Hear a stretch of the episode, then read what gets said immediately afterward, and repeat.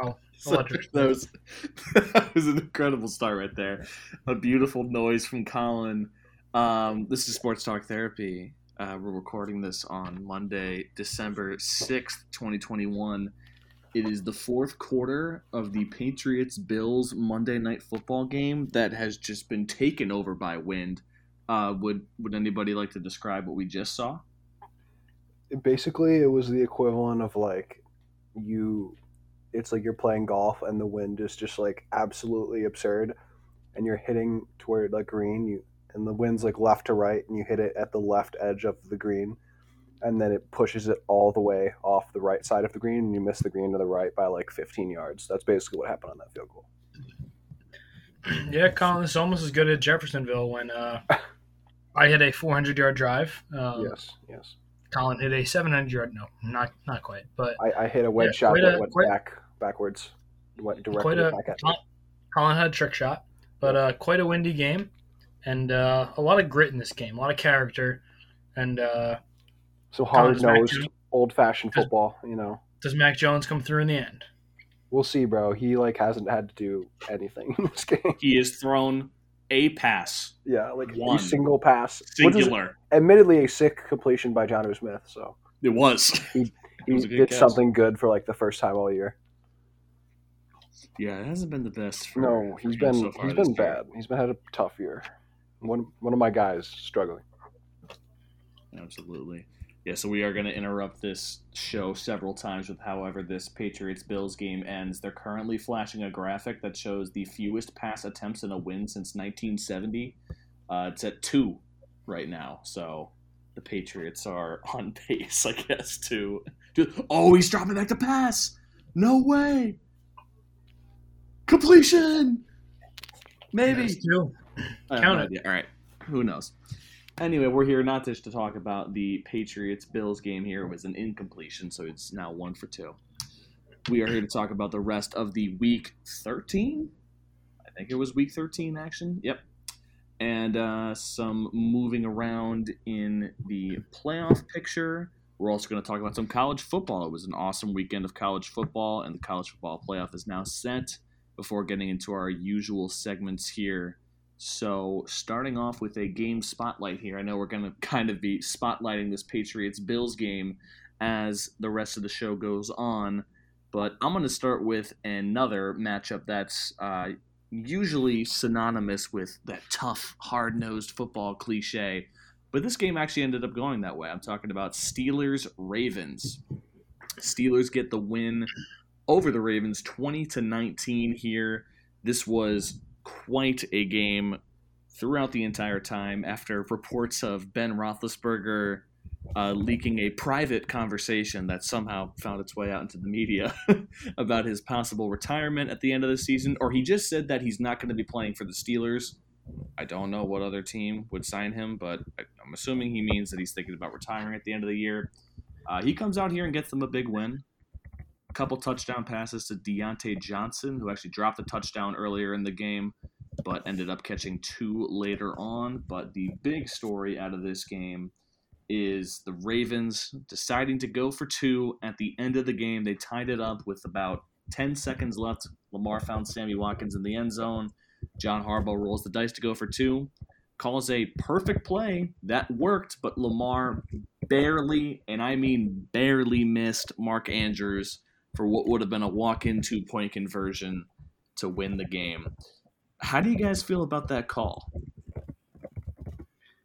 I'm surprised Lamar even got out of the way and avoided a sack there in that play. I mean, you have to know if you're the Ravens that the Steelers are going to sell out.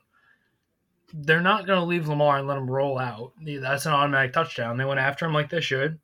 Lamar made a very athletic move, and he had a chance to make a play. Um, honestly, I'm surprised the pass off at all. In that situation, I would have either just gone all in with Lamar run or drop back and throw the ball. You, you can't really like know, you're not going to fool them by doing any sort of motion or action like that. And uh, if you're the Ravens in that scenario, Fin, what do you think about trying to end the game right there versus going into overtime? I like it. I know it's a lot more anxiety inducing from the fan and pretty much everybody's perspective, but John Harbaugh admitted it in the post-game interviews as well. He was worried about his secondary being banged up. Marlon Humphrey's now out for the year. Their stud corner.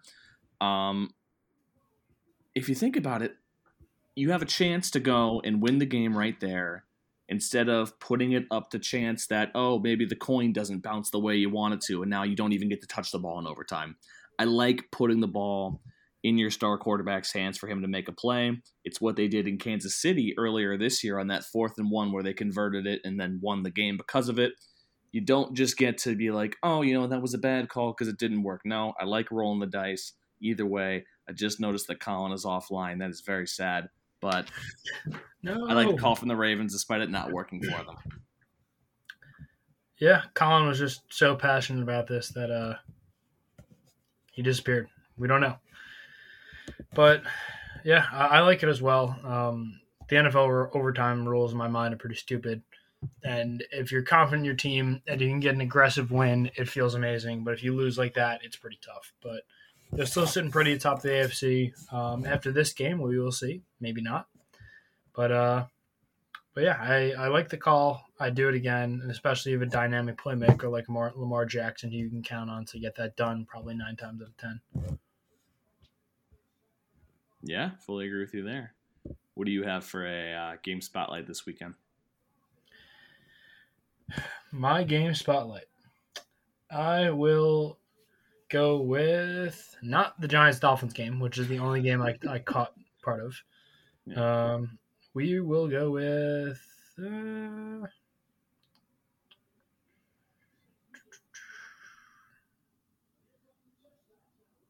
come on, come on, Bleacher Report, you can do it. Loading, loading, loading. Ah, there we go. How did I forget about this? We will go with Vikings Lions. Collin Ooh. Squad. They finally got a win. Uh, grinded out. Dan Campbell took out all the kneecaps. Really gutsy win over the Vikings, who honestly I don't know what they're doing in this game, but hey, it's okay. Um, Detroit came out.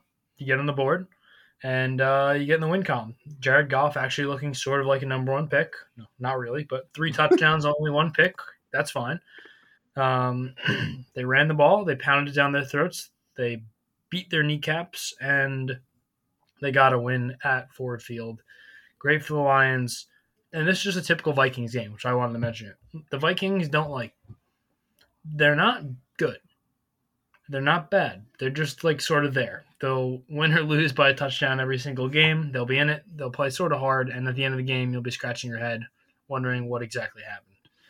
And uh, yeah, that's that'll be my game spotlight. I also want to mention uh, Gardner Minshew making his triumphant return as a starter, even though it's for the Eagles against the Jets, which is like I, I strongly dislike the Eagles and I root for the Jets, so not exactly ideal, but a great guy, great mustache, and he deserves a shout out too. Gardner Minshew right. is phenomenal. Look at th- this. You are a master of timing your reintroduction perfectly. Yep. You know, I, I can sense when I need to be back. My computer may be a piece of garbage, but it, at least it cares about me, I guess. Um, I, dude, I, oh god, Gardner Minshew. The fact that he's not a lion right now is just a testament to everything wrong with our organization.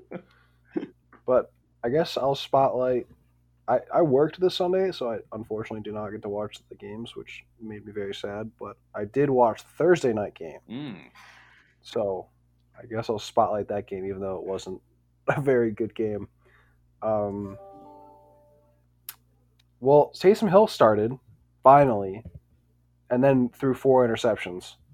So that was good. But hey, uh, he also like possibly broke his finger like during the game. Maybe that was partially responsible for some of the interceptions.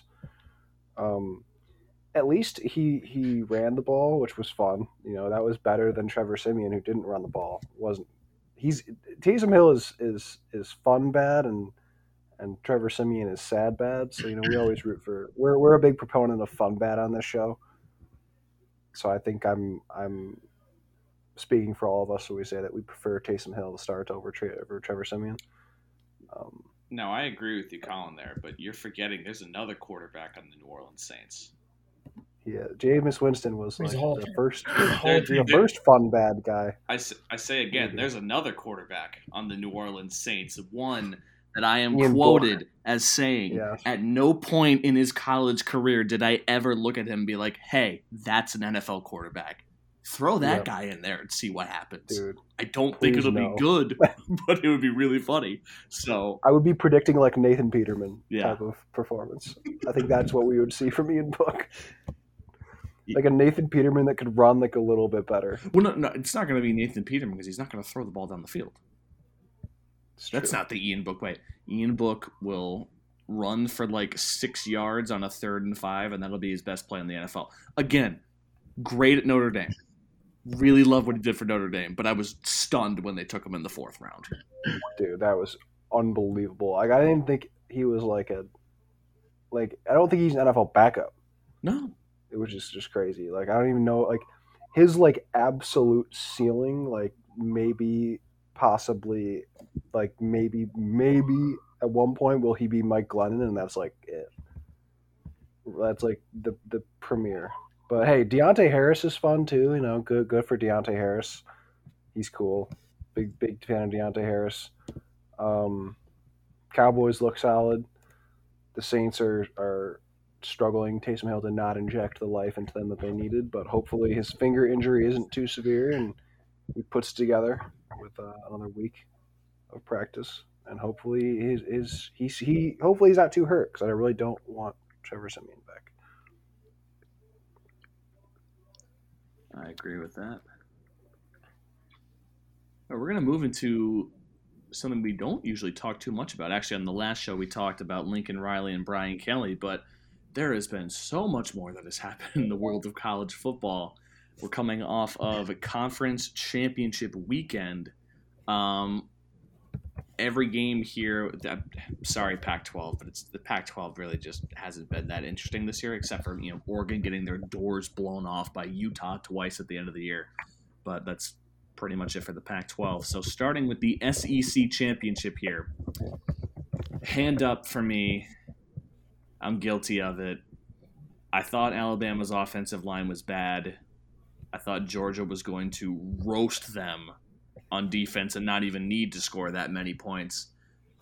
I was wrong. Very, very wrong.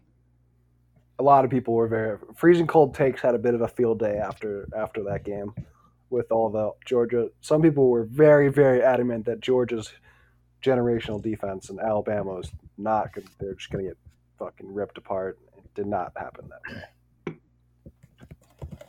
I just love the uh, the narrative that Nick Saban assistants they don't stand a chance. Nope. The streak was broken for the first time this year, but it, they're like 1 in 35 or something ridiculous like that. Like it's absolutely insane what he's been able Dude, to do in general, but also against his former assistants. it's it's wild how good Alabama is. They're just like,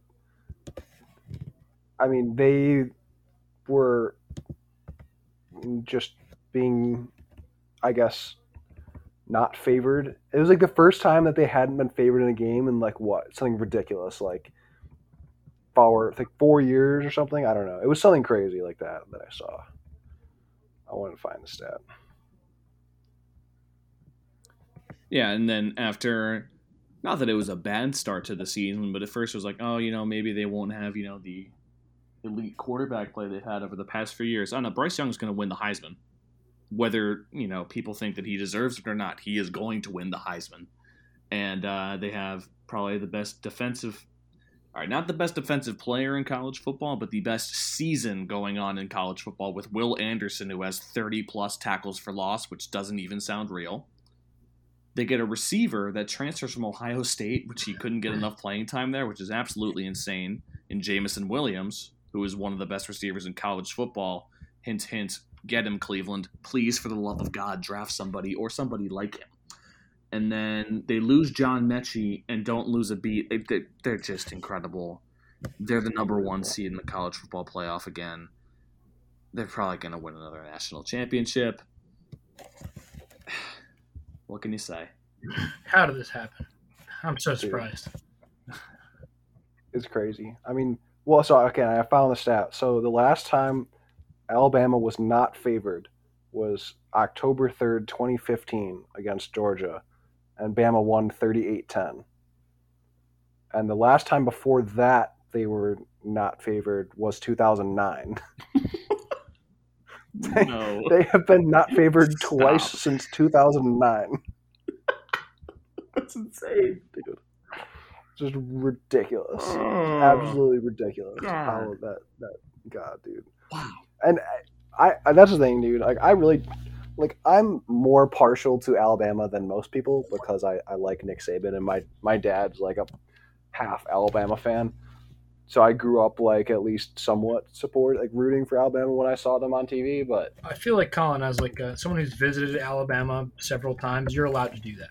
You've got Yeah, like- that's the thing. Like I'm not gonna say I'm an Alabama fan, but I I I have more of a connection to the school than than a lot of people do.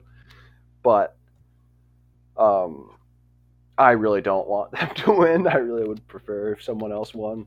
And this is coming from a pretty anti Michigan guy, but it's about to say that transitions right into the Big Ten championship there. yeah, Jim Harbaugh Dude, didn't I- choke it away, and they did it. he did not choke it away. I did get to watch the I, I actually got to watch the college games because I did have Saturday off. Or I had Saturday. I, pl- I worked Saturday morning, but I had Saturday night off, so I got to watch the Michigan game. hmm dude, Michigan looks better than I've seen them in my entire life. It's not particularly close. Um, they, I actually do think that hope they might be able to give somebody a run for their money. I think they could play Alabama or Georgia pretty tight. Um, so I hope, I hope that they beat Georgia at least get to get to go to the national championship. Aidan Hutchinson deserves to if not win the Heisman, be the runner up, in my opinion. Um, he's a monster, and they're like the way that what they did to Ohio State in the trenches. I know people just said this about Georgia, but if anyone can really make Bryce Young nervous, I think it would be it would be Aidan Hutchinson and David Ojabo. So David Ojabo on the other side there too makes them dynamic. It's unbelievable, unbelievable. The defensive line talent on Michigan right now. Yeah, this game really wasn't ever close. They just went wire to wire. I Yeah, they just pounded them. I sent I sent a text to my friend while watching this game, saying that every time that the Iowa quarterback uncorks a deep ball, I'm never less confident that it's going to be caught than when he does it. Dude, he is such a like ridiculous. Like I hate Iowa so much. They're just like so their their offense is so ridiculously bad, and they always beat Michigan State when I was growing up. It was like Michigan State would always be having a great year. They would play Iowa and they would lose in like a disgusting football game. And then Iowa raises up really high in the rankings, and you're like, oh, it wasn't that bad of a loss. And then they lose to like Illinois the next week by Yeah. three. And then they just don't win like the rest of the year, and they actually we realize that they suck, but they can occasionally beat really good teams because they play a stupid style of football. Yeah, it's they're a ridiculous team. Yeah, the quarterback just heaves it down the field. It's underthrown. It's To overthrown. nobody, yeah, It's never on target. no. God, Freaking Spencer Petras, dude. yeah, Spen- that's his name. joke Yeah, of a quarterback. Spencer Petras. I feel That like it's not like just a terrible him. quarterback name. You just look at him and you're like, this dude will never amount to anything in football. I, which is kind of unfair to say because he is a college quarterback for a Big Ten team, but he's just like, just so depressing to watch play football. Yeah, that's that's that's all we got on on Iowa there. That's Yeah, there's enough Iowa talk for the show. Big Yeah. 12 championship. Oh man, Oklahoma State Baylor. Oklahoma State, I, I don't think it's a secret. If they win this game, they're in the playoff and Cincinnati gets booted out. Um, how close were they to winning this game? A, Piece a paper, centimeter? maybe? Yeah, piece of paper. Oh my god, they had first and goal from either the one or the two yard line, and they couldn't do it. They couldn't do it. The final play, I thought it was a walk-in touchdown. I don't know about you guys, but when that when he broke to the outside, I'm like, oh, there you go. Oklahoma State's gonna win and go to the playoff.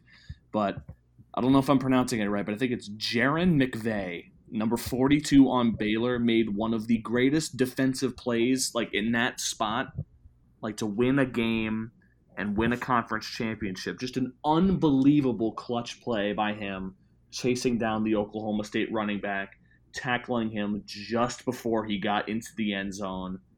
Baylor wins the Big 12. They keep their coach. Dave Aranda was a hot name in the college. I mean, at this point, who even knows what the um, college football coaches because they just seem to change teams whenever they want to. But man, what a great win for Baylor. Heartbreak for Oklahoma State. And uh, yeah, no Oklahoma in the championship game, but still an entertaining game. Yeah, that was it. Was a good game. Mm. Baylor looks really good. I, I hope to see them maybe be be start off a little hotter and and be able to have more of a shot at the playoff one of these next couple of years. Yep, they'll play in the New Year's Six Bowl, so not a bad consolation prize at the end of the season. But yeah, maybe next year for them in the playoff. Who knows? Uh, ACC championship. I didn't actually watch this game, but I we have to talk about the play, right? Yeah, what's your guys' opinion on it? It's awesome. I love it. I don't care that it's bad for quarterbacks. No, he did a fake slide and he scored a touchdown. I've never seen a fake slide before. You've seen fake punts, fake field goals. I've seen a fake kneel down. We've seen the fake spike before. I've seen players fake like a ball was incomplete, but it was actually a backwards pass that was bounced on the ground to the receiver. I have never seen a fake slide before, and he pulled it off in an ACC championship game. I love it. I just So I agree. How smooth, sorry, Collin. I can't believe how smooth it was. Like It was incredibly smooth. I don't know how you do. If I try to do that, my knees either like give out or I face plant. Like how? Yeah, It's physically doesn't really make sense. The I can't. I watched it like twenty times and I just couldn't picture it like in my like physically. I don't know, man. Um, I do agree though that like it's kind of I don't know what I'm supposed to do if you're a defender in that situation because if he go, does go down, you hit him and you get a penalty, but then he doesn't go down and then you're like kind of screwed. But so you know what? If next time he does slide and he gets popped at the end of it, I think you kind of have to let it go. Like with Lamar, where he like kind of fakes going out of bounds and then like cuts up field. Mm-hmm. Like you kind of like you need to get like if, if that's going to happen, then they got to be a little looser on on letting you get hit at the end of the play. But nothing crazy, obviously. But you know, but it was an awesome play, and I love Kenny Pickett. So I hope that the Lions look into him. Say Detroit for Kenny Pickett. I, dude, anyone, anyone, bro. But I would like Kenny Pickett's cool. He's he's solid. He's old, but I, I, he's like he's good. Good player. Yeah, I mean, late risers. I mean, it's only one example, but Joe Burrow was a late riser. Yeah. Kenny Pickett, Kenny Pickett does have tiny hands though, so actually I gotta I gotta take him off the draft list. hoo. Yeah, You- he, he won't be able to hold the ball in the cold weather. So Yeah, the, Of course. the cold weather of the dome cold weather. in Detroit. Yeah, yeah, dude, it'll be really bad. Trust me. Yeah. Okay. How big are Jared Goff's hands? Uh, tiny also, which is why he's so bad. That's that makes sense. Yeah, we already made a mistake of having one tiny-handed quarterback. Can't have another one. Mhm. So I'd rather have I'd rather have like Tim Boyle playing quarterback. He's got huge hands. He's got huge hands. Wow, what a guy. That's why he was picked up despite not playing well at both Eastern Kentucky and UConn. Yeah, dude, that is crazy when you look at his college stats. They're just really bad. How did it happen? I, how did he get here? I love it. I don't know, man. Yeah, but then he was actually like, I mean, he was good in the preseason. Preseason All-Star. that means, which is nothing. yeah, you gotta love it. Um, just a, I know we talked about it last week, but the coaching carousel has continued to be insane. dude, crazy, bro. Cristobal's wild. Yeah, do you, you want to talk about that for a minute there? Like, I'm not too familiar, I guess, with. I, I guess I haven't been tuned into Oregon for the past couple of years or Miami. They paid a lot of money to buy their coach out and to get a new coach. Was that the deal? Yes, yeah. So like they didn't know what to do with him because everyone in the apparently everyone in the college like disagreed. Um, but they just didn't know what to do. And then I guess they found out they could get Cristobal because he's like a Miami guy, came from Miami. He's a huge like proponent of the organization. So they decided to go get him, and they needed to like buy out the other guy. And then apparently, like a lot of the money just like came from their hospital. So I don't know what's gonna happen there, but I, I, feel like I read that somewhere. That just like I the hospital is like, subsidizing the coach buyout, which is like kind of messed up. But I don't know why. I mean, like, because I didn't really think that they would get Cristobal. Like a bunch of the guys for the past few years are like, oh, like there's no chance. Why would he leave Oregon? He's got like a cushy job. But I guess the Miami money and his own connections outweighed the the the job at Oregon being objectively a better job right now. Yeah, that's the crazy story. I feel like the attention, and rightfully so, because it's still an ongoing situation into the whole, oh, Texas is back, haha, no, they're not thing. You can kind of lump Miami into that same category of that historic program that just hasn't been able to recapture their previous success and have gone through coach after coach, but just can't seem to get it together. That's exactly what they are. Yeah. They really have not been able to put it together in quite a long time. Yeah. And then just one last note here. We talked about, you know, uh, Brian Kelly moving on to LSU. We'll have more on him in a later segment. But Notre Dame promotes defensive coordinator Marcus Freeman. Um, I don't know if you guys saw the video, but the Notre Dame strength coach like told all the players that they had to work out, but instead they had Marcus Freeman walk in and like introduce him as the head coach for the first time. Oh my god, it was such a good video. See, The Fin, players love him. I, I've wanted to bring that up when you mentioned the coaching carousel. That could be like one of the coolest videos I've ever seen. Like if if I'm a high school kid thinking about going anywhere, I'm like, I want to go there. Like look at how they feel about that guy. And obviously he's popular. They when do you see a team like forget any sport, professional college, like actually make a good hire? Like where people are like excited about it? I don't know. It doesn't happen very often. It was very, very cool to see and yeah, heck of a I don't know, heck of a maybe Fin is Brian Kelly like the savior of Notre Dame football? He brings them back from the dead and then leaves and just sends them to new heights. I don't know. Maybe. He might be. I mean, I, I, like, I know you guys got my reaction last week, but like, I wasn't that distraught over the Brian Kelly situation because I never really liked the guy that much. I lo- I didn't really know anything about Marcus Freeman except that he was like the name on the sheet for defensive coordinator until like three days ago. But now I love him and I want to run through a brick wall for him after watching the video and also his uh, introductory speech to the team. Looks like a home run hire. Very excited for the future of Notre Dame football.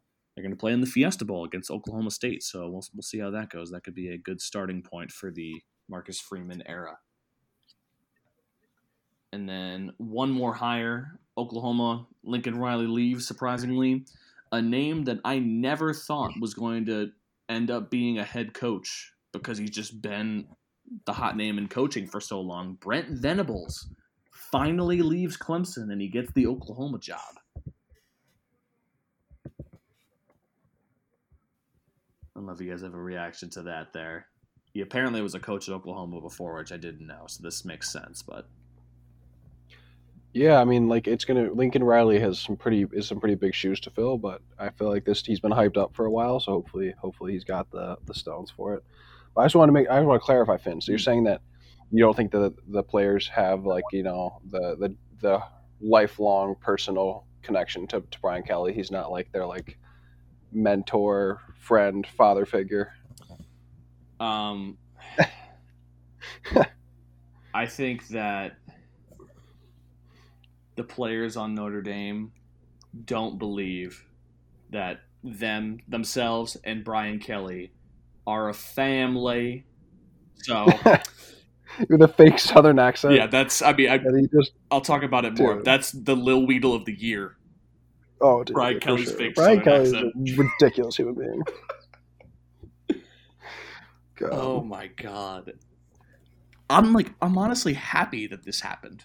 I mean, we haven't even seen Yeah. Marcus Freeman coach a game yet. But Yeah. he's I, real I never personally enjoyed Brian Kelly that much either. Yeah. Man, what a time! What a time in college football. All right, some quick college football playoff predictions. We have Alabama, Cincinnati, and Michigan, Georgia. Shout out to Cincinnati for getting in.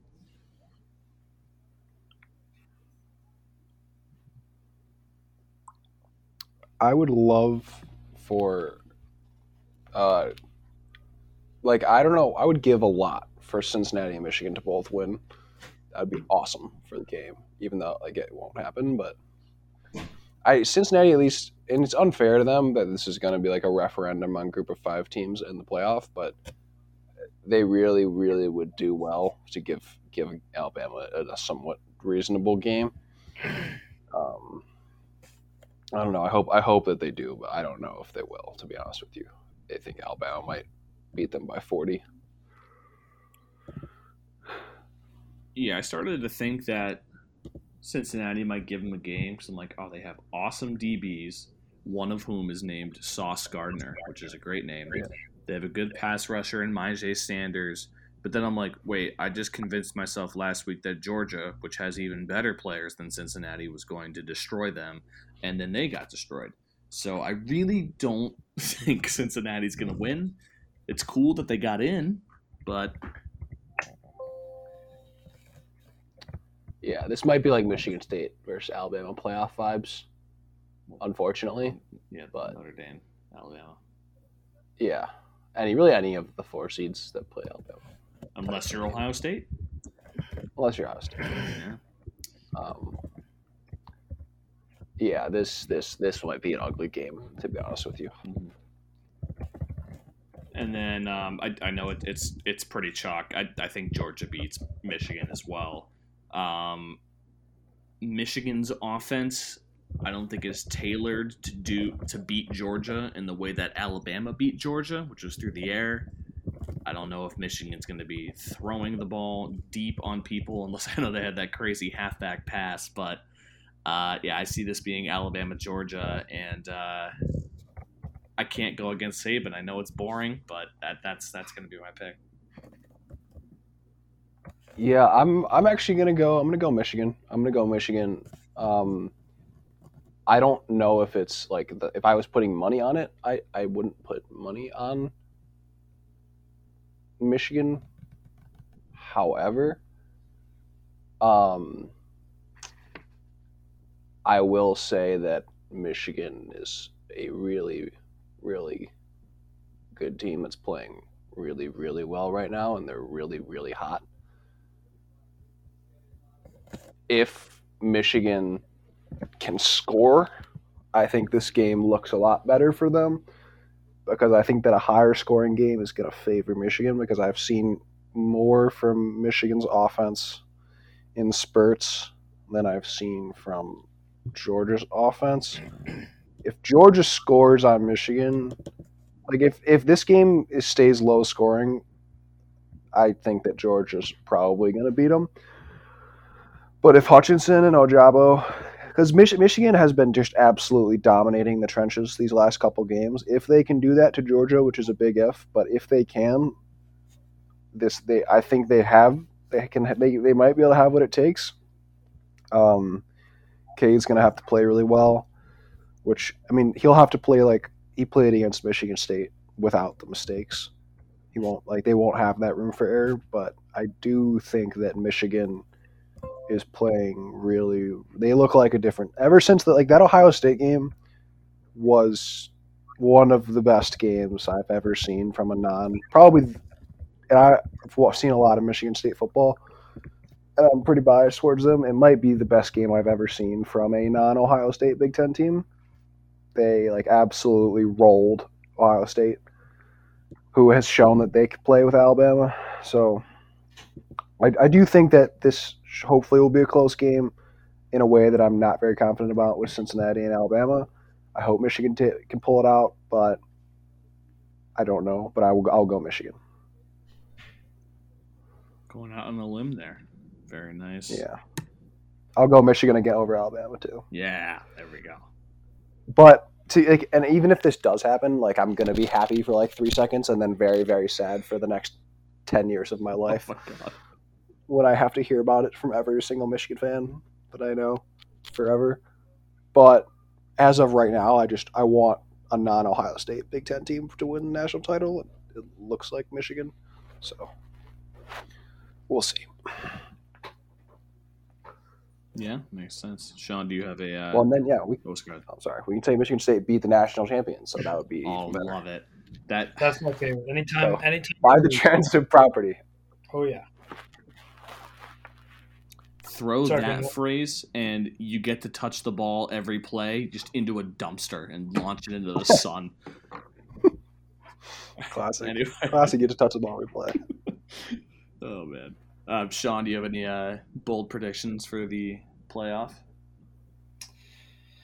Yeah, I think Notre Dame's gonna sneak Yes. and they're gonna win the Fiesta Bowl by so much that they're gonna reschedule the game, and uh, Marcus Freeman is gonna win the national title. No, um, I, I'm like Collin here. I just don't want to see another Alabama like butt kicking. Uh, but I don't really see a lot stopping it to be honest, especially how they manhandled Georgia. Um, seeing Michigan play well would be kind of cool. They're a team that has not made it there before, who's not really been that good. Like they're a big name, but they've never been that good. Uh, so we're for the little guys here. Uh, we're big, big, big anti SEC football. Um, yeah, uh, Cincinnati doesn't have a chance, but it would be nice to see that happen. And uh, yeah, so I guess we'll root for Michigan, Cincinnati, and uh, hopefully give me an entertaining game. And maybe, just maybe, we'll get a surprise like the uh, the Joe Burrow like forty five point win or the seven touchdowns in the first half. We're like, oh, this will be a good game. And if it's gonna be a bad game, give me a lopsided one for the underdog. There we go. Good stuff all around there. All right, we're going to move into dysfunctional team commentary. I will say the Patriots did end up closing out this game. They won 14 to 10.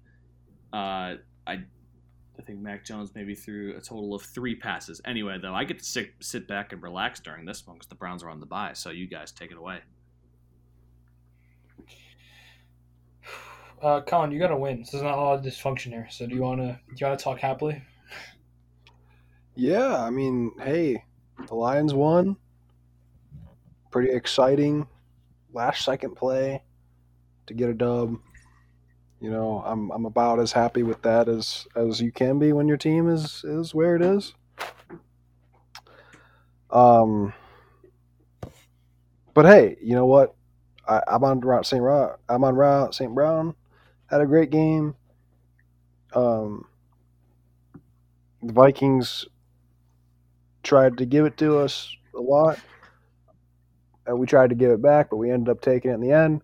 I'm happy with how happy the team was, and uh, the Dan Campbell quotes from from the end of the game were pretty electric. Uh, I gotta find the exact wording here, but it seems like at least the players are still behind Campbell, and Campbell's still fired up. Um, you know what? I'm I'm about as, as happy as you can be at, with the team playing the way it is, but you know what? Dan Campbell still gives me some hope, kind of. So that's good, and it was good to see the Lions win a game. That's that's really you know that's all all I got to say about that. Yeah, they, they finally pulled it off, sitting at one ten and one. Now, Collin, I got to ask about that celebration there. Obviously, I was you know thrilled when that play happened. You know, walk off touchdown as game expires as the game expires. After throwing the pass, Goff immediately ran over to Dan Campbell. In the back of my head, I'm like, I know Collin. Obviously, we're working during the time, but um, like Collin's really happy with the win, but seeing Jared Goff like smiling next to Dan Campbell must make him feel so conflicted. What What are your thoughts on that? Um, you know, I'm just happy that that in Jared's last last couple games as an NFL starter that he gets to you know have a good a good a good experience before he becomes the third string quarterback behind both Kenny Pickett and Bailey Zappe for the Lions. Wait, wait. So Um, Your ba- Bailey Zappe is the new Collin quarterback this year. No, I'm just just just anyone, any single person. Just literally one Um, person, not named Jared Goff. Yeah, yeah. Even though Goff had a good game, uh, admittedly, um, I found the quote from Dan Campbell that this was pretty awesome. Dan Campbell on what he said to Goff after the game winner. The quote: "That's the way to throw it when we needed it, motherfucker." That is exactly what I said. Which, you know what? I, I just love Dan Campbell attitude, man. And then I saw a chart another day of the teams that go for it like the most statistically when they are like advantaged. Like it's like like they make the most correct fourth down decisions. And the Lions are number one in football, which I guess these last two things are making up for the the playing off coverage against the Bears to lose the game. But you know what? As this, Yeah, I just Jared Goff at this point is like a. I feel so bad for. I mean, I don't feel bad for him because I hate him, but he's like a charity case. Like his time in the NFL is limited, so I hope he has fun while he lasts. Anyway, Fin, as a statistics major, what's the saying about statistics? The saying about statistics. Yep, the one that Collin just found a stat up for the Lions, who are what one and nine now. That they're the best in football. I don't know if you're looking for something specific here, but Yeah, I was looking I for the generic like that you can use statistics to prove absolutely anything. I that actually was what I was thinking. Oh, I should have said it. Bummer. Ah, come on, Fin, I set you up. I should have said it. Dang. Next You're time, right though. Yeah. Next time I'll I'll say something a little more complex and I'll text you on the Mm. side so the, the loyal listeners think. Yeah, like did you guys like eighty three percent of statistics are all are made up? Do you know that? That's the Barney Stinson, eighty three percent. Yeah, it's a classic right there. Yeah. Yeah. Um. I, I just yeah I can't wait till we draft a different quarterback, which we need. ASAP. But hey, good good stuff for the Lions gonna win. Sometimes I have a little bit of hope for them. Every once in a while. Um, yeah, we had so we had a guy that came into the bar after the win who like works for the Lions, and I felt bad dude because people were still just fucking mercilessly shitting on the Lions right in front of this dude. Just got like a Lions pin on, like a suit, and he just came from the game. Felt felt pretty bad. I was I was vibing with him though. He's a cool guy. Nice. All right. Um, that was very happy, Collin. Now, uh, now for some dysfunction. Um, the Giants are not good at football. Uh, Daniel Jones' neck is broken, and uh, Saquon Barkley is the most overrated player in any sport ever. He is awful, Wow. absolutely atrocious. Do not touch him with a ten foot pole and try to sign him. Uh, they keep talking about targeting Kenny G, and Kenny G just likes to drop the ball and then get hurt. And uh, yeah, this team just is not good at all. Um, defense is fine; like they'll they'll give you opportunities to win games, but you can't win a game scoring nine points and not moving the ball at all. Granted, you're back quarterback playing, but you're playing the Dolphins. You're not playing the best team in the world here. Um, you should not have Mike Glennon throwing the ball 44 times. 44. When you have Saquon Barkley in your team. But Saquon Barkley is abysmal, so I'd rather see Devin Booker, my guy, the Suns guy, every single time running the ball. Um, yeah, not a ton to say here. Uh, Julian Love got some more FaceTime and love on TV. Always love to see that.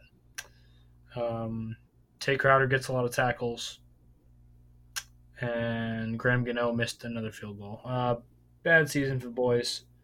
Um, this is the time where we start to root for losing, and they'll finish probably this year ten and seven, seven and ten, or whatever it is, where you you pick in the middle, you get a weird weird guy, and I don't know, just depressing. When are when are these guys going to change? Next year will be ten years since the uh, last Super Bowl. Something needs to change.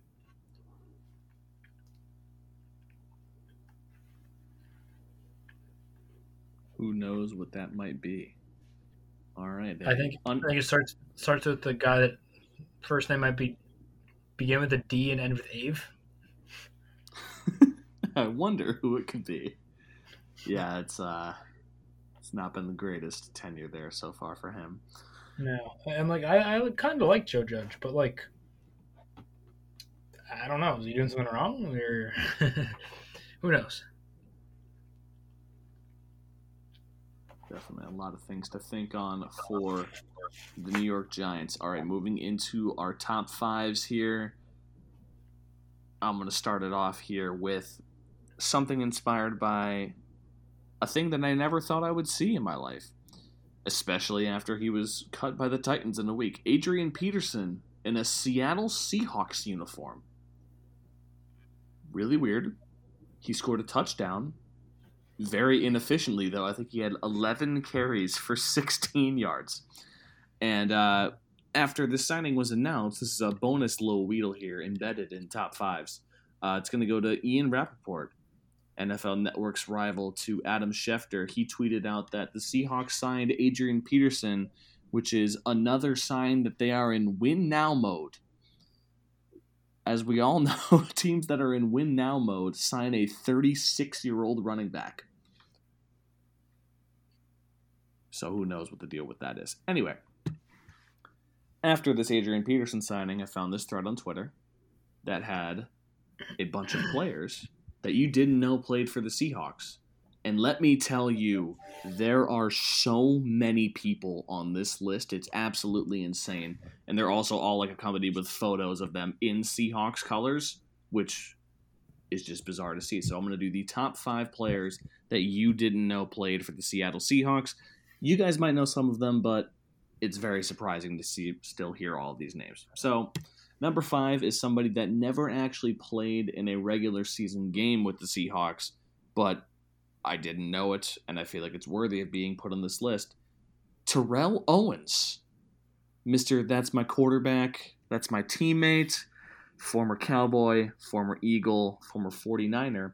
I even remember him playing for the Bengals for a little bit because everybody was like, oh my God, him and Ocho Cinco, it's to be crazy. But they were both like 35. But apparently, he gave it another shot in 2012 and played for the Seahawks for a grand total of 20 days. So there you go. That's number five here. Number four, uh, you're going to sense a theme with these that it's players in their last season playing for the Seahawks. So maybe that means AP is in his last season. Who knows? But number four is going to be a kicker drafted in the first round. Of course, I'm talking about Sebastian Janikowski. He played out his final season in Seattle in 2018 after a long career with the Raiders. Didn't know that. Number three, this is one that's really surprising for a number of reasons. We have Devin Hester, kick returner, punt returner, wide receiver, corner, should be a Hall of Famer. Hopefully, he gets in. He played in two games for Seattle, and in those two games, he ran a couple of uh, kickoffs back 50 plus yards. Crazy thing about this both of those games were playoff games. He was signed right before Seattle's playoff run in 2016, played in two games for them, and had two really good returns. So there you go. Devin Hester, number three. Number two, this is the one that I guess was the most jarring seeing the picture of because one, I didn't know it, and two, this is one of those players that you just associate with one franchise, like they're almost synonymous with the franchise.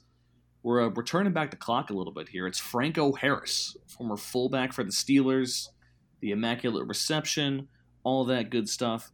He played eight games for them in his last year in the NFL.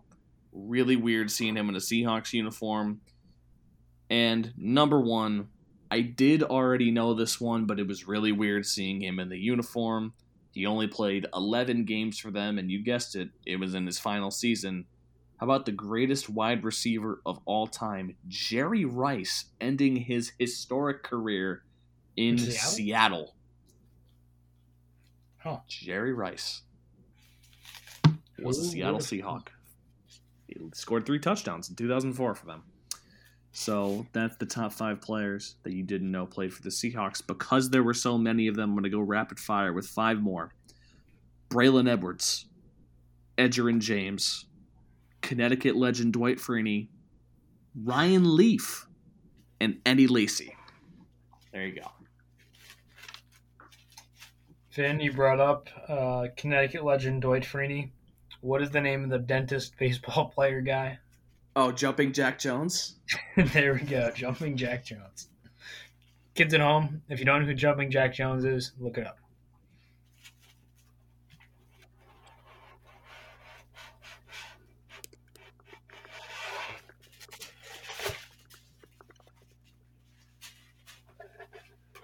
All right, who's got something? I can go Collin, or you can, whatever you like. Uh, you can go. I'm still getting mine together. All right. Well, I was inspired by this weekend. I uh, decided to chef it up on Friday, as I, I do quite often. Um, and for the first time, I made mozzarella sticks. Now I, I like the you know everyone knows there's a difference between like good pizzeria mozzarella sticks or good Italian restaurant mozzarella sticks and like ones you can try to make on your own or the freezer ones or whatever you may call it. So we did some googling. We found some recipes, and uh, I figured out that you need to like cut the cheese in advance, let it dry up a little bit, so like the coating sticks. Then I went dipped it in water, then in cornstarch and a flour mixture, and then an egg, then in breadcrumb, and you got to make sure it's sealed all the way because there's one little hole that cheese is exploding all over the place. But figure out how to make good mozzarella sticks. So we're gonna go with the top five of appetizers, which is gonna be tough because like I kind of feel like there are a lot of appetizers and there's five spots. Um, coming in number five because I feel like someone just always orders it and I don't really know like why. Like it's okay, but we could do better uh, fried calamari. Um, if they're the little ones that look like octopuses, just throw them away. Those do not serve you on a plate. But if they're like the little onion ring looking things, like that's okay. They taste good. Are they great? No, not really. Um, but for some reason, it's like the standard, like, oh, yeah, sure, we'll get that. I'm like, why? Don't know. Um, Bold. Bold. Yeah, I Go said after wait for Calamari. Collin to challenge me there. Coming in Yeah. at number four, I'm with I'm Sean. gonna go going with potato skins. Um, another classic. Uh, however, I feel like whenever you order potato skins, like you think you're gonna get like 15, and it comes with like two, and you're sitting with six people, and they're two potato skins, and then you go to cut it, and the bacon gets caught on one side, and if you're that person, it's really tasty. But if you're not, it's gonna be a little rough. Um, but always a solid snack as well. Coming in at number three. Now, note there's a little bit of difference here. We're going with boneless wings.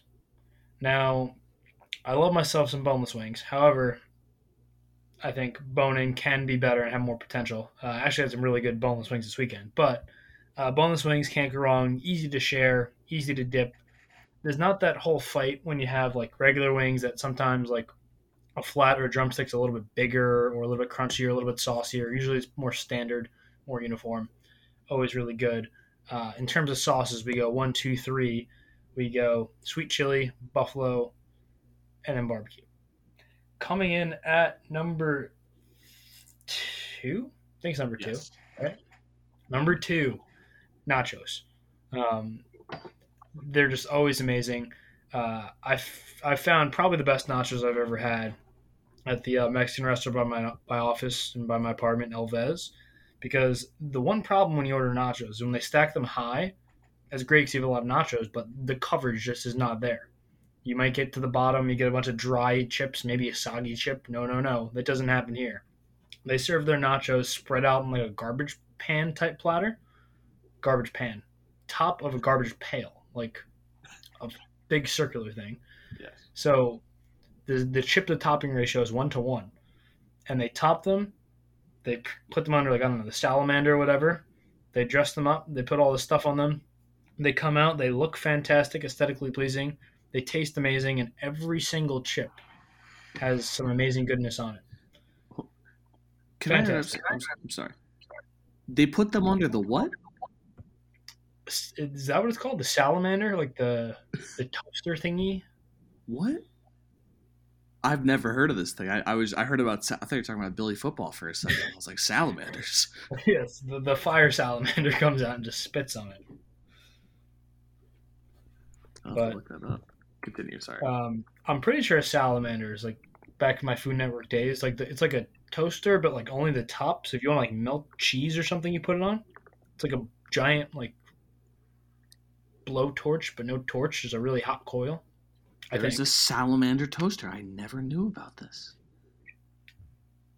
the more you know, Fin. The, I just made Yeah. your day. Uh, and coming in number one, I think I hinted at this before, but we're gonna go bone in wings, and on the on top of this, I'm gonna go bone in dry rub. I feel like there's really nothing better than you get a good crispy wing with some nice dry rub on it. They're easy to eat, they're fun, they're fantastic, and you really can't go wrong. That is my top five appetizers. Uh, honorable mentions. Um, I feel there's a lot of stuff at Italian restaurants like hot any pasta, like a charcuterie board of types, all the meats, all the cheeses. Uh, cheese curds really should have been on there, but I kind of felt like that was a duplicate with mozzarella sticks. And uh, I do enjoy French onion soup, and I feel like that's also a common appetizer, but that's really not a shareable thing, so that didn't make the list either. But uh, what did I miss? I got two for you here. First of all, I guess before I get into those, I was going to give you some problems about having bone in and boneless wings, but then you said dry rub, and I'm all in with you right there. So, no problem there. Two, you said cheese curds. Poutine is going to be my number one answer for appetizer. That is one of the greatest foods on the planet. See, I don't really think I've been in a territory where I can have poutine that I would call like authentic. So if we ever find Poutine ourselves in poutine, poutine territory, it's like we're in Alabama when I, I felt obligated to order biscuits and gravy, and it was really good. But if I'm hmm. here, I will just not order biscuits and gravy.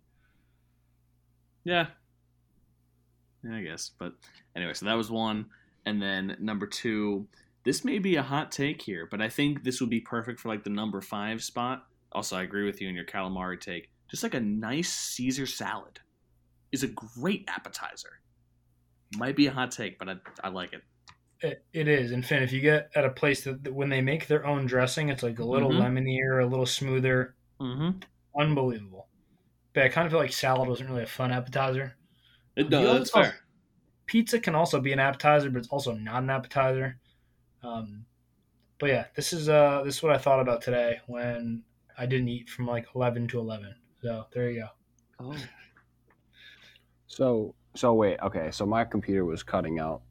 Can you quickly run me through just one more time, just one through five? I heard bone in, uh, bone in with dry rub being one. All right, we went bone in with dry rub is one, nachos was two, boneless was three, uh, potato skins was four, mozzarella sticks was five. Okay. Yeah, I think I mean Yeah, sorry. charcuterie, in my opinion, is, is the ultimate. I put calamari five. I didn't put mozzarella sticks on my list because I said I made them, and I don't know. It's unfair. I got lost. Yeah, they're too good. Yeah, I th- I think charcuterie is just for me. I mean, I think it's the premier, the premier appetizer, um, along with chips and salsa. I don't know. That was that also. Just chips and salt. I mean, so I guess nachos is like kind of like, but also like not. Like you know, like when you go to a Mexican restaurant, you see like unlimited chips and salsa, and you eat like And if freaking pounds of it. if they're warm, game changer. Yeah, like buffalo chicken dip, spinach artichoke dip, um, all absolute fire. Um, any kind of like flatbread, like nice little. We have a flatbread at the restaurant, pretty elite, elite little appetizer. But I mean, charcuterie is just, I, I, in my opinion, the undisputed king of appetizers. Just elite in every single fashion. I'm not all the way in with charcuterie would have made my list. I don't think it would have been as high as it is on Collins, but definitely a, a strong, strong contender right there. But Grab, One- grab that Columbus sampler from Costco. Game game changing. every time I pass that in the store, I think of I think of you. Every single time, I'm like, oh, there's Collin grabbing this massive thing of salami, elite. the Columbus like quad pack. Oh my god, that thing is absurd. Anyway, Um, thing about chips and salsa, where it's like unlimited at the restaurant, I almost consider that to be in like the same category as like bread at an Italian restaurant, where it's not really an appetizer because they just keep giving it to you. Do you guys have thoughts on this? Interesting. My friends at home, Fin, have a, a joke about free bread. Like, they'll always go somewhere and sit. Like, we're at a pizzeria, they'll want to sit down and so you get free bread because bread warm at a restaurant just tastes better. So, uh, but yeah, I sort of agree with you. If it's like giving you, it doesn't count. Sort of like garlic knots sometimes too. I don't know. Although I don't know, because like garlic, like I think bread with butter is a pretty common appetizer. You know, I even if you don't pay for it, some places, like I think that in sometimes it can be an appetizer and sometimes it's not. It just depends. But But is it an don't know, appetizer yeah. or is it just bread?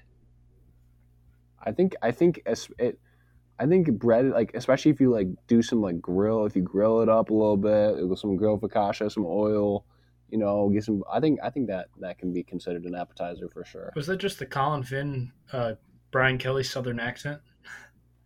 little grilled a little grilled focaccia you know just just restaurant vibes we're out here um i don't know i i i, I think chips and salsa is, is definitely an appetizer bread bread is a little more on the border i would agree but i think chips and salsa uh, is is no matter what for sure considered considered an appetizer also uh, is shrimp is shrimp not we're not we're not fans of shrimp in this in this uh establishment You got- how do we feel about about You got to be I'm anti- specific. I'm anti sea creature. So- I'm anti sea creature, but if they're fried and like have like some coconut on them, they can play. Well, I think so. We have like cold shrimp in like a red sauce, which is like eh, No. not my favorite. Bacon wrapped shrimp, elite. Pretty good. Give me the like the the coconut popcorn shrimp. Yeah, That that's a good appetizer. yeah. What? Yeah, what's that? What's that other shrimp called? Like bang It's bang like a shrimp. shrimp you can get like Asian. Yeah, that's That's the thing I'm talking about. Yeah, that's that's Yeah. a really good appetizer. Yeah. Okay, fair. enough. Yeah. Okay, but I'm also just like calamari slander. For me, calamari is like high up there, especially like the tentacly ones. Oh my god, bro, No. so good. Huge tentacly guy. I, I just think of the time we went to Frankie Fellini's and Brian's Oh, mom and they got- accidentally ordered two Dude. massive things of the wrong calamari. as soon as she did that, I was like, "That's not what. that's not what she meant." But like, okay, I'm just gonna not say anything because because someone said like, or Mike said like, Lauren, like that's not what you're ordering, and she's like, "No, it is. Like, I I know what I'm ordering, and this is what it is." And we were like, "I'm not I'm not gonna insert myself into this." Yeah, Sean, it was was it was non-fried calamari in like a spicy sauce. We actually, I, I do like octopus, but just like it was not the vibe for sure. Yeah, pretty similarly, uh, we make fun of my grandpa, who's uh, definitely a carnivore. He, uh, if he sees like steak or anything on a menu, he'll just order it. And we're at like a like an Asian fusion place, and he ordered just steak tartare. Did not know what it was, and it just came like a pile of red stuff. And he was like, "I didn't order this," and the, you did. He's like, "No, I didn't." He like refused to acknowledge it. It was so funny. It's like, what do you mean? Put that thing back in the grill. Then I ordered it, but I did not order this. That's funny. That's pretty funny. All right, Collin, what we have for a for a top five? For top five, um, I guess in in honor of the Lions being getting a win, um, I'll go with Lions players that that I'm excited for in the future. Currently on the team, um, so this is going to be hard because there's not a lot of them, but. I will try my absolute best.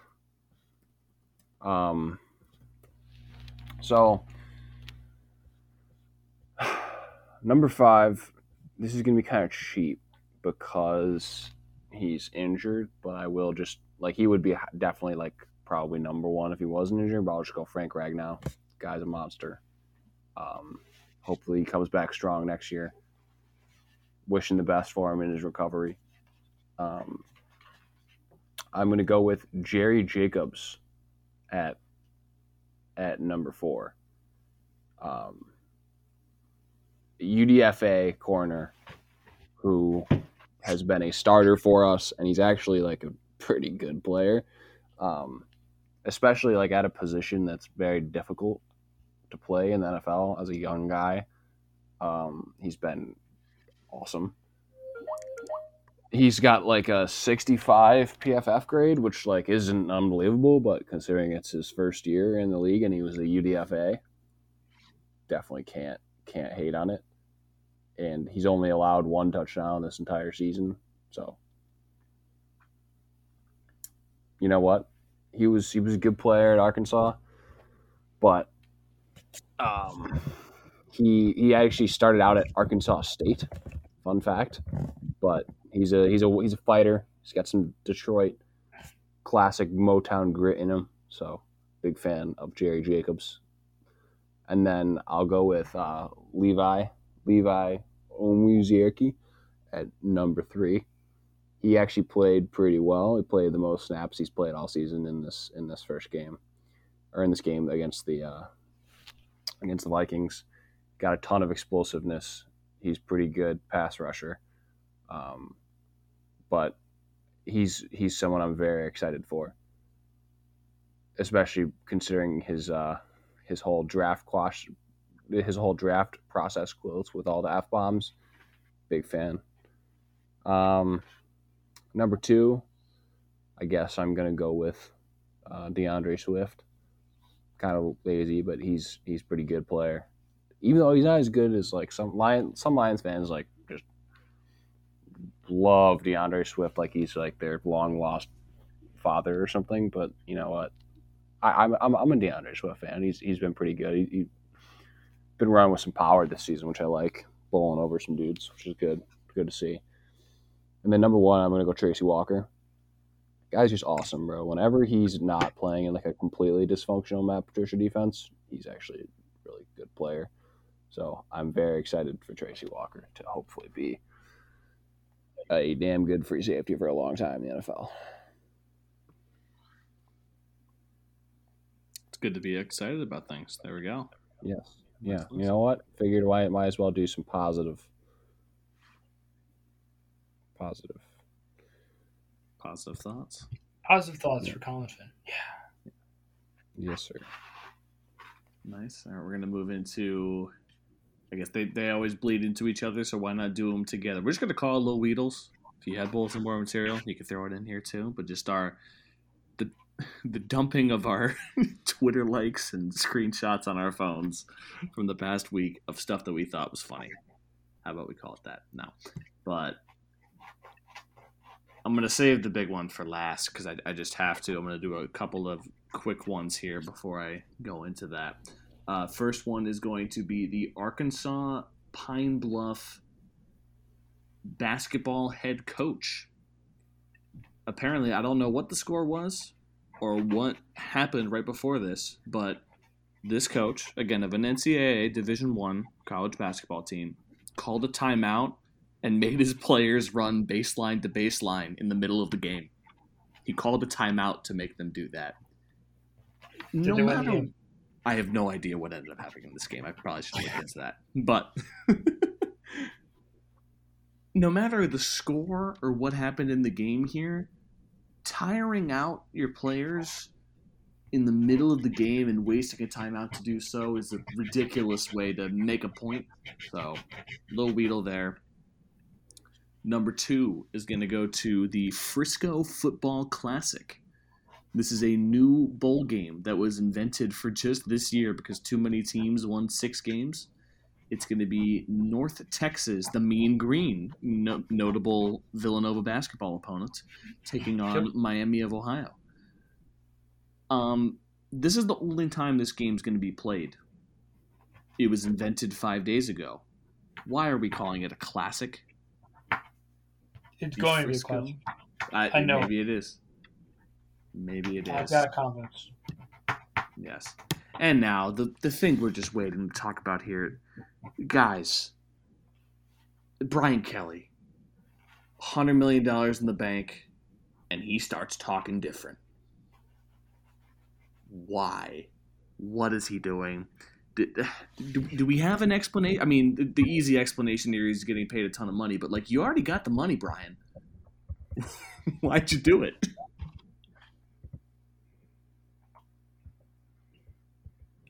It's just because he's so he's so passionate, Fin. That's why. Oh god, I'm like I'm honestly happy that he's not the coach anymore. I did not think that that was going to be the case. Like I, I didn't think he was ever going to leave. First of all, but this man got in front of tens of thousands of LSU fans at their basketball game and started giving his first speech as head coach of LSU and did it in a fake southern accent. Like how did nobody see through it there? Maybe How is nobody Fin- like Hmm, what? Maybe he had a fake like I don't know non-southern accent. Maybe it's been him all along. This man is from Massachusetts. He has only coached northern teams.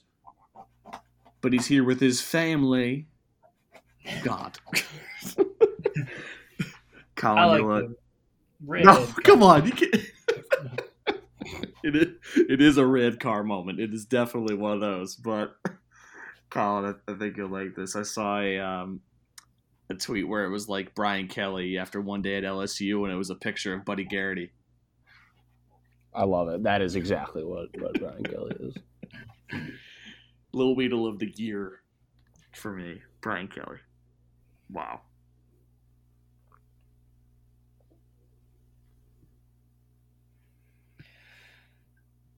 Um, I definitely have a little Weedle. I just can't remember what it is. And I'm scrolling through the pictures, and uh, we're not seeing any. So, Collin, you got any? Uh, got any on tap?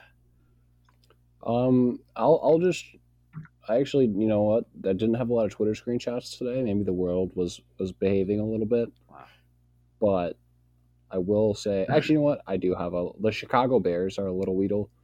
Um, they are on pace for less passing yards in 14 games than the 1960 AFL Boston Patriots and Buffalo Bills. No. Yes. Um, so Butch Songin made his NFL debut for the Boston Patriots that year at age 36 and will most likely have more yards than the Bears in 14 games. Oh, what was that name? Butch Songin. Awesome. Butch Songin jumped into the league at 36 and was just slinging it, man. He was second in touchdowns, fourth in yards, with an eye popping 47% completion percentage. Yes, so the Bears are really, really bad. Actually, I did. I, I'm I'm kind of going through this a little bit. Uh, this guy, I don't know. Do you guys know who Brady Poppinga is? No. I don't know, but apparently he was some sort of guy who was saying something on ESPN. And this is a quote from him back in the day. I don't know how far back. I'm assuming it's draft process, but he said Lamar Jackson is the poor man's Taysom Hill. Oh. It's not the other way around. That's what we have in Taysom. That's why the Saints aren't messing around. He will eventually be taken care of. So this actually had to be later. This had to be post when Lamar was a pro because we're talking about Taysom on the Saints. So that's uh, you know, good to hear for sure. That that's pretty solid. Um, I also so I'll go just throw it back to a, a former Fin top five for throw it back to uh, Jeff Banks as as a little Weedle, the Texas coach, who are are now facing a lawsuit over the monkey biting Oh incident as of pretty recently. Yeah. Yes. So, yeah, Fox News just they released an article a few hours ago. Um, so Amy and Casey Klinkenbeard filed the lawsuit against Banks and Thomas in Travis County District Court. Um, the lawsuit says the child and his friends were taken to an area where the monkey was kept and told the animal gives out high fives, and then the monkey just bit the kid. oh, this story is the gift that keeps on giving. Again, Yeah, hope the kid is Yep. okay, but oh my god, it's so funny.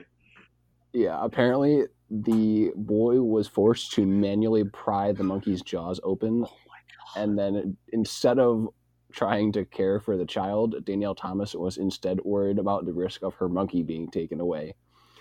Danielle Thomas stated to the physician that the monkey had bitten her before and she was fine, implying the monkey therefore did not have rabies.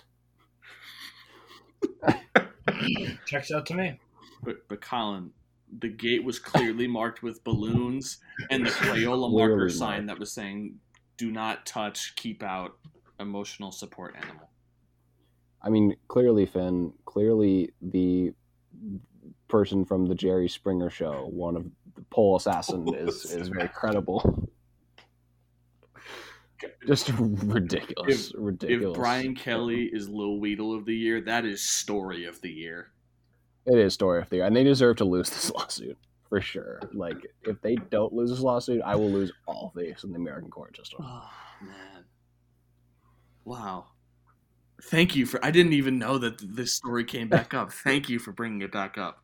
Wow. You know what? I'm glad. Yeah, I'm glad we got to. We got to say it. This that deserves just so much airtime, man.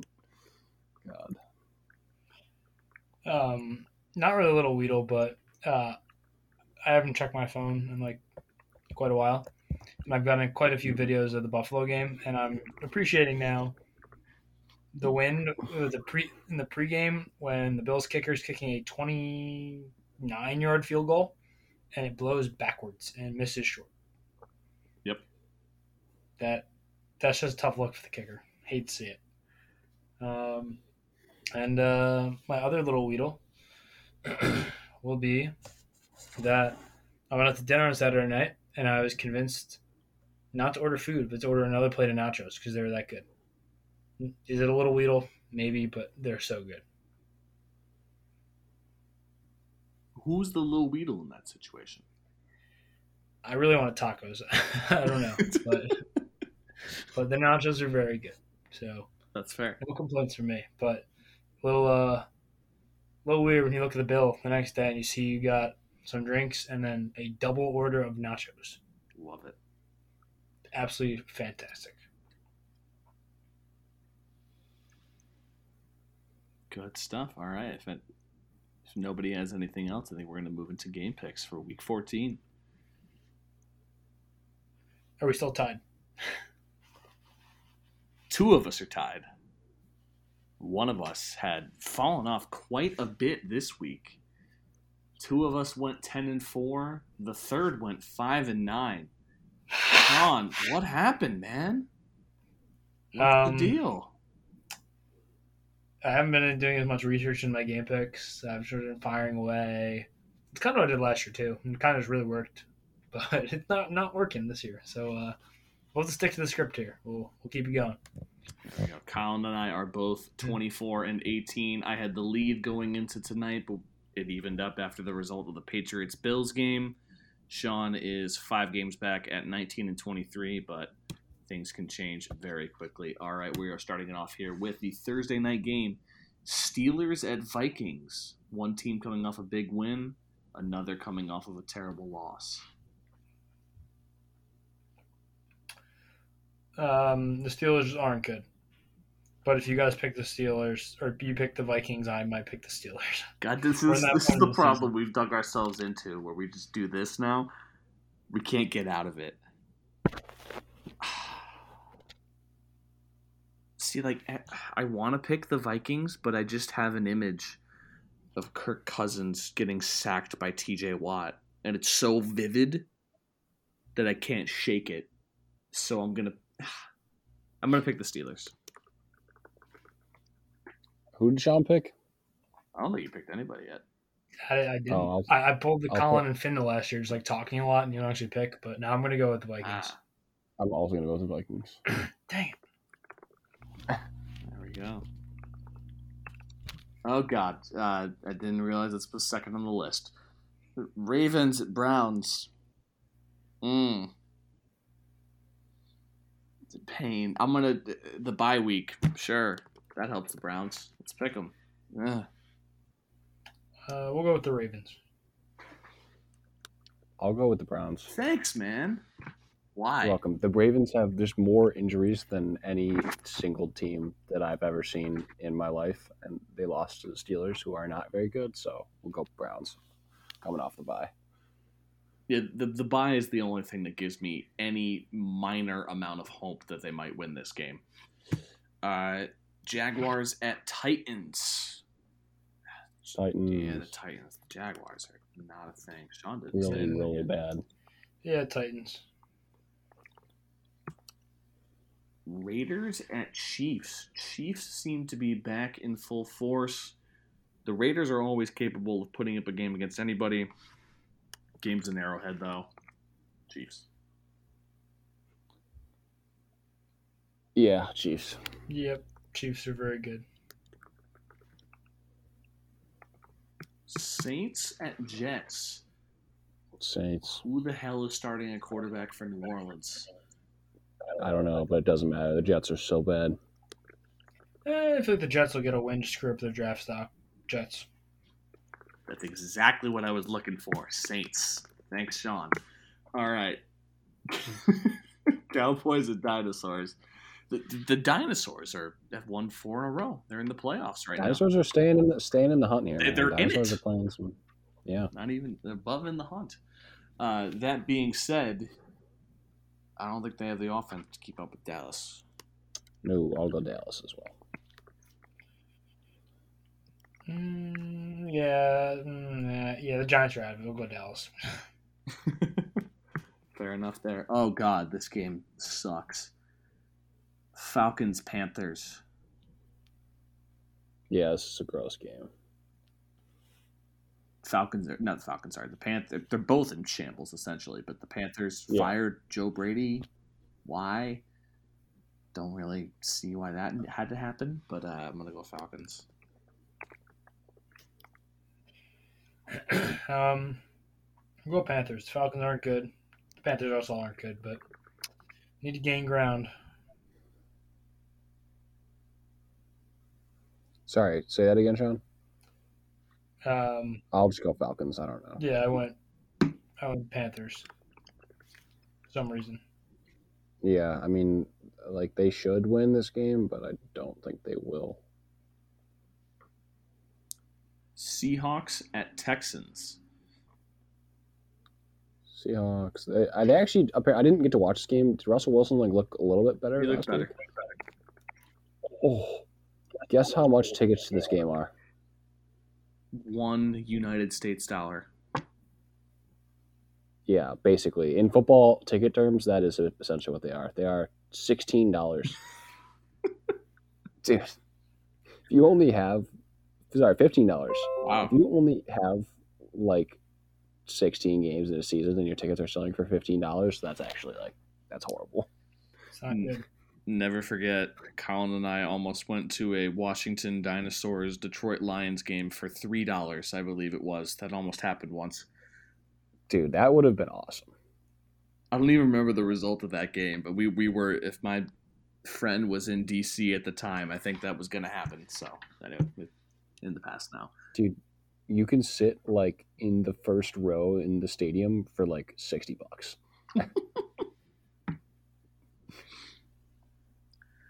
Oh my god. Um why am I pausing? Seahawks. It's got to be Seahawks. Yeah. Yeah, we'll go there. Seahawks. Lions at Broncos, two in a row. Uh, no, Broncos. Broncos.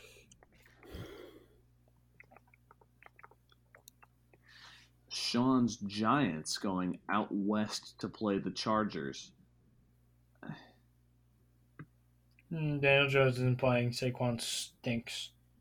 Chargers. We're going with the old strategy is pick against them every week. Char Char Chargers. Fun fact: I think this is the biggest. Oh, just kidding. Besides Bears Packers, this is the second biggest line of the week. With Chargers favored by ten and a half. Yeah, Chargers. 49ers Bengals. This is an interesting game. This is a good game. Probably this is like a toss up according to Vegas. Um, yeah, I don't. I don't even know who to pick in this game to be honest with you. San Fran.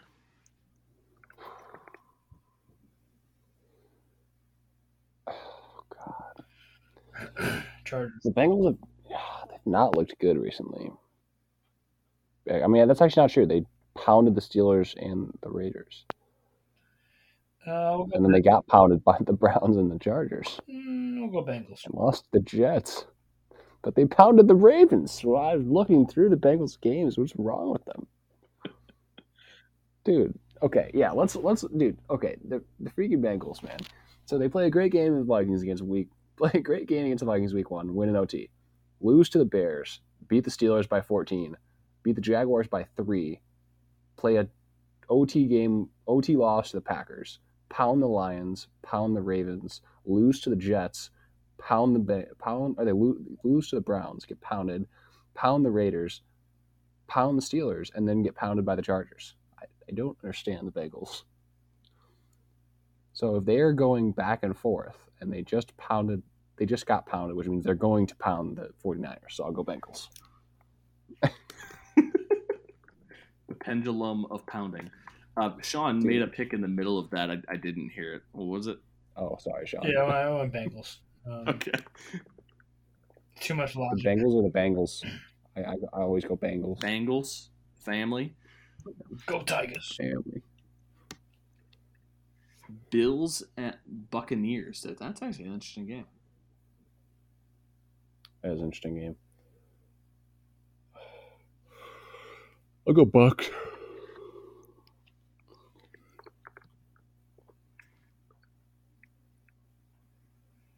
Uh, I think the Bills need to get the dub.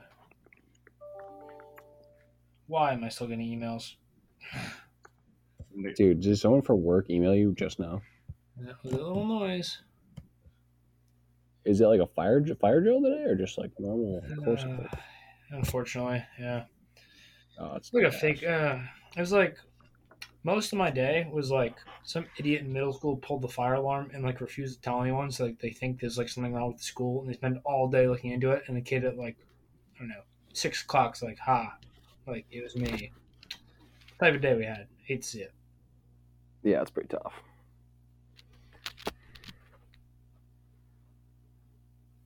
What game are we on? Uh, Buccaneers. Throw that out there. No graceful way Yeah. to get back into that. Uh, it's always good when your Sunday night football game has the second uh, biggest line of the week. It's Bears Packers, guys. I'm not, I don't want to watch that. Packers. Yeah, it's a great game to have on Sunday night. Thanks, NFL. Mhm. Uh, Packers. Packers. Rams at Card. That's a good Monday night game. Rams Cardinals. Good job. Oof. Cardinals can't keep going forever. Rams bounce back. That, I mean, I know they won by 30, but it was the Jaguars. Yeah, I saw an interesting stat actually where so people are like because Stafford always has or he's had some collapses in the second half of the season. Like, oh, Stafford's getting figured out. But if you look at it in a different way, um, where's this thing I'm looking at? Sean McVay, if you look at his splits from first and second half of the season, it's actually really, really surprising because you're like, Sean McVay, he's a great coach. He always he doesn't get figured out. But if I can find this, well, I can't find it, so never mind. I won't even say it. Cardinals. Uh, Cardinals. All right, that wraps up our Week 14 game picks. We will see who will win the coveted. ice cream cookie Also- what's up? That is huge. The icing, I'm the icing cream sandwiches. It feels nice to, to take a lead on Sean Fin. Does- I know, right? Pay The, back. the view's nice from up here.